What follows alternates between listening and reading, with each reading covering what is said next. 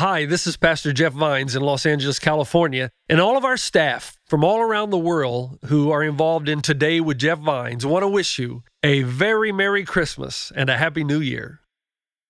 What do I do in spiritual winter then, Jeff? You keep seeking, you keep searching, you keep worshiping, you keep loving God even when it feels like He doesn't love you because you don't know the upper story. You don't know what's going on up there. You only know what's going on down here. There's got to be a time in your life when you recognize that you're finite and your understanding is finite and God is infinite. And where you stop, He's just beginning. And Job keeps questioning God, and he does what hurting people do. I've done this, you've done this, some of you are doing it right now. You contradict yourself. On the one hand, my mother would say, you know what? My parents abused me. I'm never going to get over it. I'm going to be a victim all my life. And then on another hand, I'd hear her talking in a conversation, and she would say, But God is good. He's the anchor of my soul. He will work everything together for good. Today. Today. Today. Today with Jeff Vines, We are taking the gospel to the world. pastor, apologist, and Bible teacher. One truth that will be delivered in love and compassion, connecting every one person to all that God has promised them.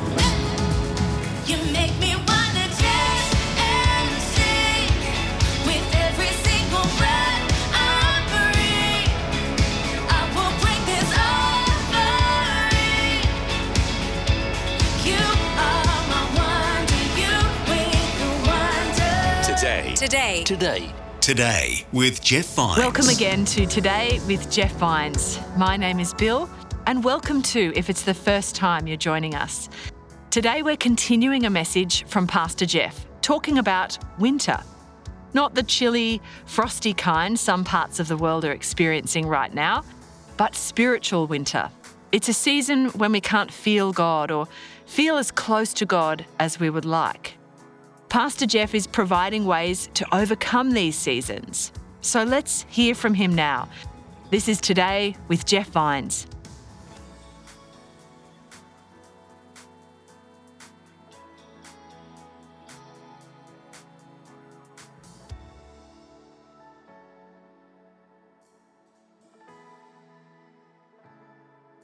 I can tell you this three things happen, and they're beautiful quickly. Number one, when spiritual winter comes, you get real clear who's in control of your life. You get real clear. The problem we have in spiritual summer when everything's going well is we go right back to Mesopotamian wisdom literature. We don't say it out loud, but here's what we think My life's going well. God is good, but I know why. It's because I'm good. I'm good. And God is blessing me because I do everything right. Okay? And what happens in spiritual summer is that people who are hurting, you don't have a lot of sympathy for them because you're thinking, yeah, I know why you're hurting. You're not good, man. You're just not good. You're not good. If you were good like me, things, good things would happen, but look at you. And by the way, you, you, you're an irritation to me because my life's going so well, I don't really hear about your bad stuff. Now, uh, I know this is old, and I have resisted using it for like 10 years now. You will notice that this is not something I have used for seven years since I've been your senior pastor. But sometimes you just got to pull them out of the closet. Some of you have heard it. A lot of you young people probably haven't. But it's actually, it's supposedly, I think it's an urban legend more than anything else, but it's a supposed transcript of a radio conversation between a U.S. naval ship and Canadian authorities, okay? So these two ships meet in the, in, in the, on the ocean or on the, near the coast. The Americans radio and say, please divert your course 15 degrees to the north to avoid a collision. The Canadian captain responds by saying, recommend you divert your course 15 degrees to the south to avoid a collision. The Americans say, this is the captain of the U.S. Navy ship. I say again, divert your course. And the Canadian says, no, I say again, you divert your course. The American comes back and says, this is the aircraft carrier USS Lincoln, the second largest ship in the United States Atlantic Fleet. We are accompanied by three destroyers, three cruisers, and numerous support vessels. I demand that you change your course 15 degrees north. That's one five degrees north, or countermeasures will be undertaken to ensure the safety of this ship. To which the Canadians responded, This is a lighthouse. Your call. I know it's old, but still good. And the point is this, and I do have one. You can go on a collision course with God, but sooner or later you're going to learn one way or another, He's the one that's in control of your life, not you. And when you go into stormy waters and when you feel that the presence of God is not there, you've got to take your emotions by the scruff of the neck and lead them to what you know is objectively true that God never leaves you, then no matter what you feel, He's right there. And if there's some movement, maybe it's you've moved, not God, but God still follows. What do I do in spiritual winter then, Jeff? You keep seeking, you keep searching, you keep worshiping, you keep loving God even when it feels like He doesn't love you because you don't know the upper story. You don't know what's going on out there. You only know what's going on down here. There's got to be a time in your life when you recognize that you're finite and your understanding is finite and God is infinite. And where you stop, He's just beginning. And Job keeps questioning God, and he does what hurting people do. I've done this, you've done this, some of you are doing it right now. You contradict yourself. On the one hand, my mother would say, You know what? My parents abused me. I'm never going to get over it. I'm going to be a victim all my life. And then on another hand, I'd hear her talking in a conversation, and she would say, But God is good. He's the anchor of my soul. He will work everything together for good. I can't stand my parents, but God will use it for His glory. I hate my mom and dad, but God is building in me a spiritual house. Well, which is it? And Job does the same thing. He says in chapter 19, Know that God has wronged me and drawn his net around me. He blocked my path so I cannot pass. He shrouded my path in darkness. He tears me down on every side until I'm gone. And then a few verses later in verse 25, he says, I know my Redeemer lives, and in the end he will stand on the earth, and I myself will see him with my own eyes, how my heart yearns within me. Whew, what a schizophrenic, man. Which one is it? Why is God doing this to me? On the other hand, my Redeemer lives and He'll have the final say. Why don't you show me what's happening, God? God knows and He'll work everything together for His good and His kingdom. Wow. William Cowper wrote, Blind unbelief is sure to err and scan his works in vain. God is his own interpreter and he will make it plain. The sovereignty of God applies to every walk of life, not just your good ones, even the bad ones and it requires trust. Frank Sontag on the KKLA uh, on the, the drive home show on Wednesday, they always invite me on for like, come on for a segment, which is 20 minutes. I walk out of there an hour and a half later. And we've been just conversing on the radio. And he said, Look, uh, uh, we've got a question for you now that we have you on air, Pastor Jeff. Could you please, in about 30 seconds to a minute, explain the reason of pain and suffering? you know, folks, I love going to the gym. No, I don't. Do you, you don't believe that, do you? I hate going to the gym. I try to run three to five miles a week and go to the gym, lift weights twice a week. I don't like it. I'm drinking green tea now. You think I like the stuff? I put a little honey to try to make it a little better. I'm drinking green tea. Uh, I, uh, I'm, I'm dieting for the first time in my life. Now, don't, don't get me wrong. Just certain foods I, have realized I can't take in anymore, like cheeseburgers. I, I can't take them anymore. They go right here to here. It's just auto, it's like there's a little pouch that sits there waiting for the cheeseburger. Everything else just purifies, but the cheeseburger goes right there. Or, or cookies, you eat them and they just stack right here. I I don't like that. Now, I'm not saying anything wrong with that, but for me, I'm not going to do it. So I don't eat things that I love. Like I really love ice cream. Ice cream is from God. Nothing could be that. I mean, ice cream, but I don't eat it. And I love it, especially Bluebell ice cream. If you know what that is, you know why. Now, so why do you do it then? If you don't like it, why do you do it? Well, I do it because I know that the gain on the other side far outweighs any sacrifice I make on this side. That's Paul's message that there's a gain to be made even in spiritual winter when you can't feel the presence. And here's what he gets at.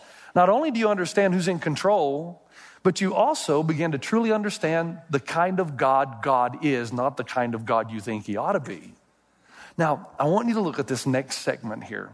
We could, this is representative, these next two verses are representative of probably 26 chapters of, of Job's thinking. And for a long time, now stay with me because these next two parts, yeah, it's worth coming today if you just stay with me.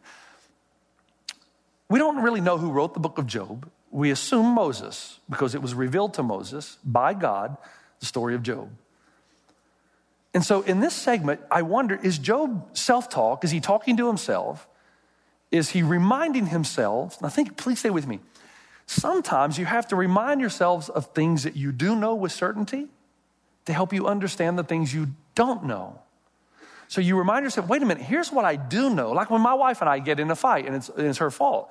Uh, what, I mean, sometimes it's her fault. Most of the time it's my fault. But anyway, when we get into conversation and I get really angry with my wife, I'll say, wait a minute, hold on. I think I've misread the situation here because here's what I know about Robin. She is kind and she is lovely and she would never say anything to hurt anybody on purpose. Okay, because I know that, then I'm going to take what she said to me I'm going to give her the benefit of the doubt. I don't understand why, but I'll wait until I have conversation, okay? Job does something similar. Look at what he writes in Job 38, verse 25. Who cuts a channel for the torrents of rain to water a land where no man lives, a desert with no one in it, to satisfy a desolate wasteland and make it sprout with grass? Now, that's just indicative of what you're going to find in about 28 chapters of the book of Job. And what is he doing? Job is asking himself a question. He says, wait a minute, hold, hold on.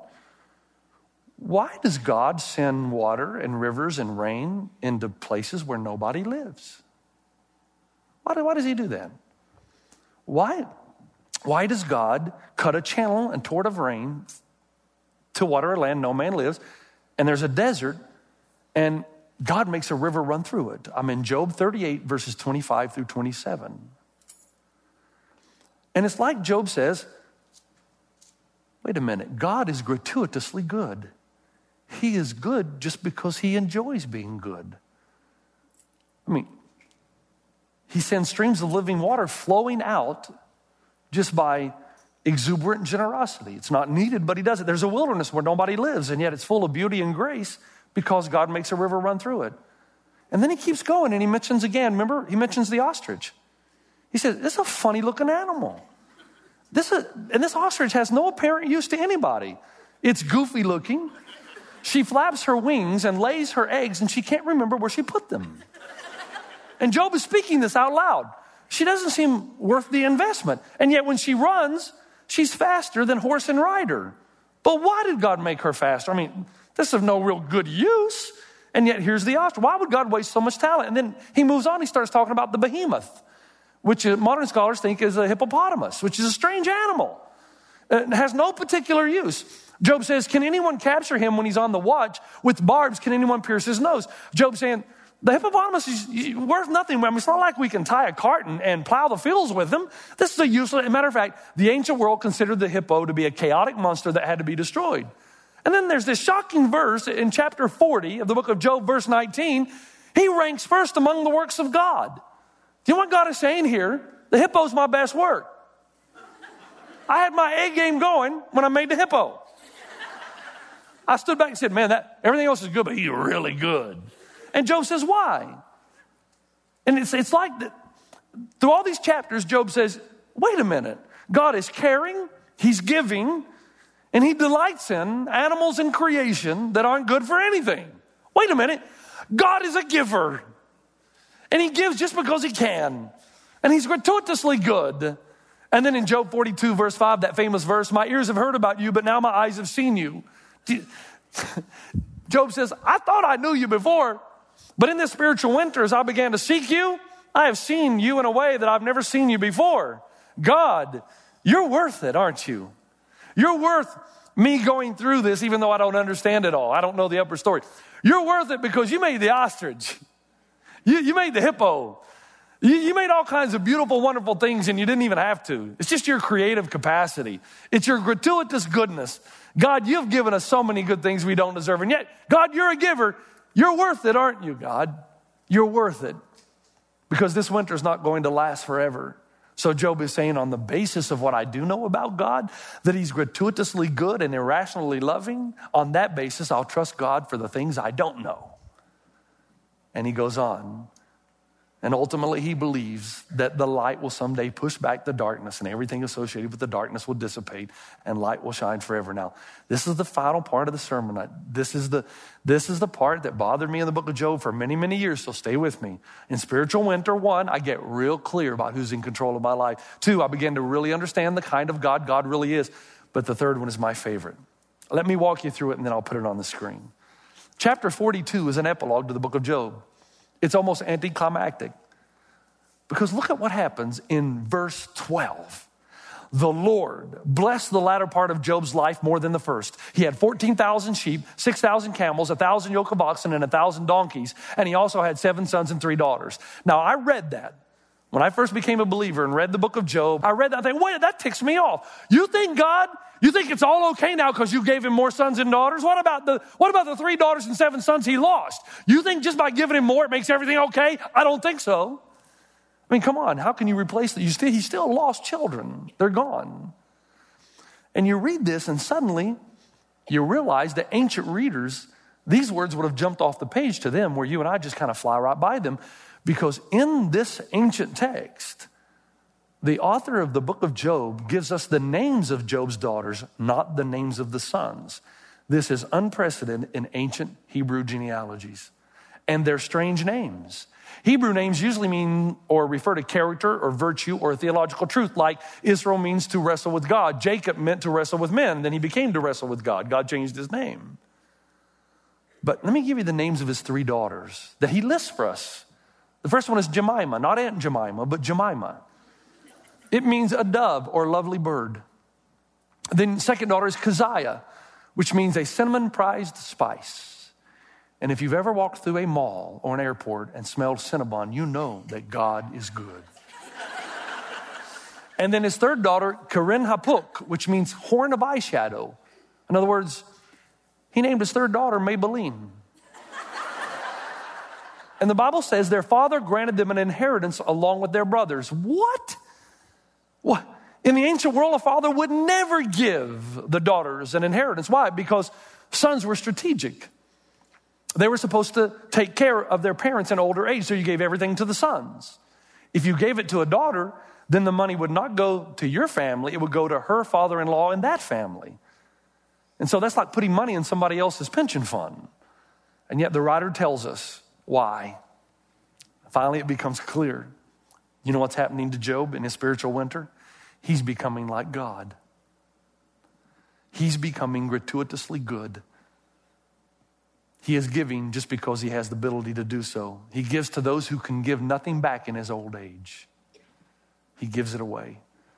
Now, Job is uncontrollably generous, irrationally loving, and he gives for no reason at all. Satan was dead wrong about old Job. Can a human being hold on to God and faith in the middle of spiritual winter?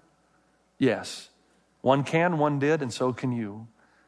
And just like George Bailey, and it's a wonderful life who did not understand or appreciate the value of life until he lost it. God's hope for you was when he blows your ship into troubled waters and you sense the absence of God, that you will appreciate the presence of God more than you ever have. And in doing so, you will run to God to find God, and he will run to you, and he will open your eyes to something about his nature that you had never known before. That's exactly what happened during the course of my anxiety disorder. I started asking questions, and then I started asking more questions. And those questions led to answers that I had never yet known. For instance, what was I so afraid about when the attacks came? I was afraid of dying. Because you feel like you're going to die, right? Those of you who suffer from them, you think you're dying. And when they're really bad, you hope that you'll die because you don't want to go on another day with that. What happens?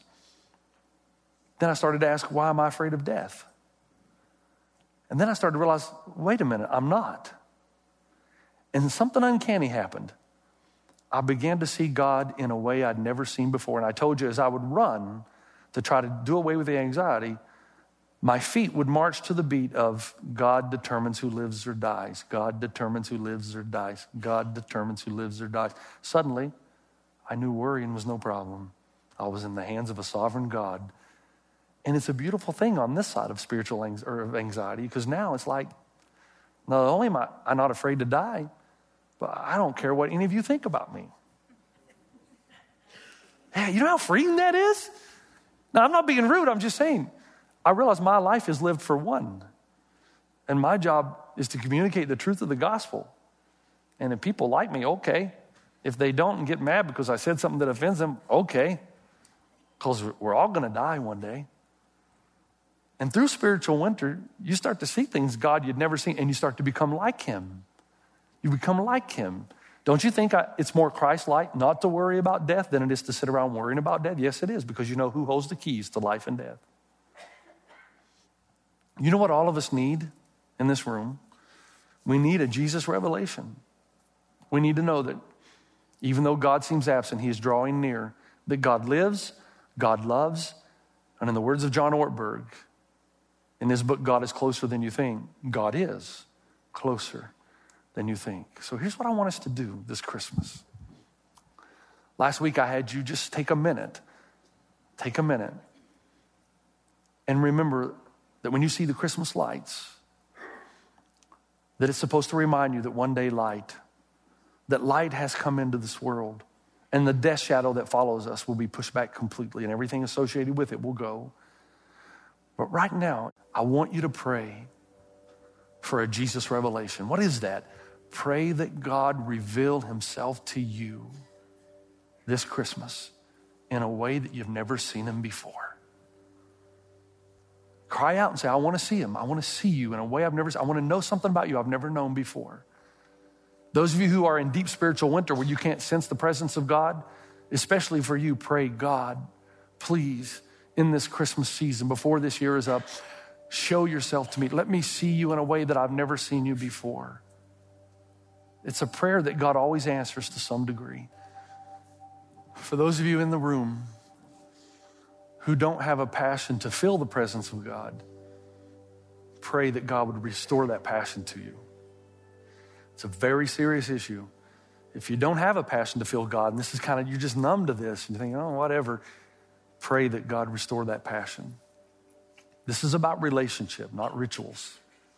And for those of you who prayed that God would give you a revelation of Himself, I want to give you one right here. Every time you see the Nativity for these last few days, remind yourself that God came near and His name is Emmanuel, God with us. And the reality is that no matter how you feel, God is with you. And the emotions will return. But sometimes you got to take them and lead them by the scruff of the neck and lead them to what you know to be objectively true that God is with you. He will never leave you, He will never forsake you. And He's always working in every aspect of your life. Be faithful, keep seeking, stay the course, and God will reveal how little control you do have over your life during this time. And He will start to build in you to see things you've never seen about Him before. And ultimately, He will make you like Christ. Spiritual winter can be a good thing, and God can do His work. Amen? All right. You've been listening to Today with Jeff Vines. Next time, we'll bring you a new message from Pastor Jeff. You can listen to more messages like this. Just search for Today with Jeff Vines wherever you get your podcasts. You make me wanna dance and sing with every single breath I breathe. I will bring this offering. You are my wonder. You with the wonder. Today. Today. Today. Today with Jeff Vines. This is Pastor Jeff Vines from Los Angeles, California, and I want to wish you a very Merry Christmas. I hope for you personally this year, the wonder of Christmas is restored and you begin to see, perhaps even for the first time, the beauty of a God who would send his only Son into this world, the incarnation, to do for you what you could not do for yourself, so that those of us who've been far from God can forever draw near. God bless you.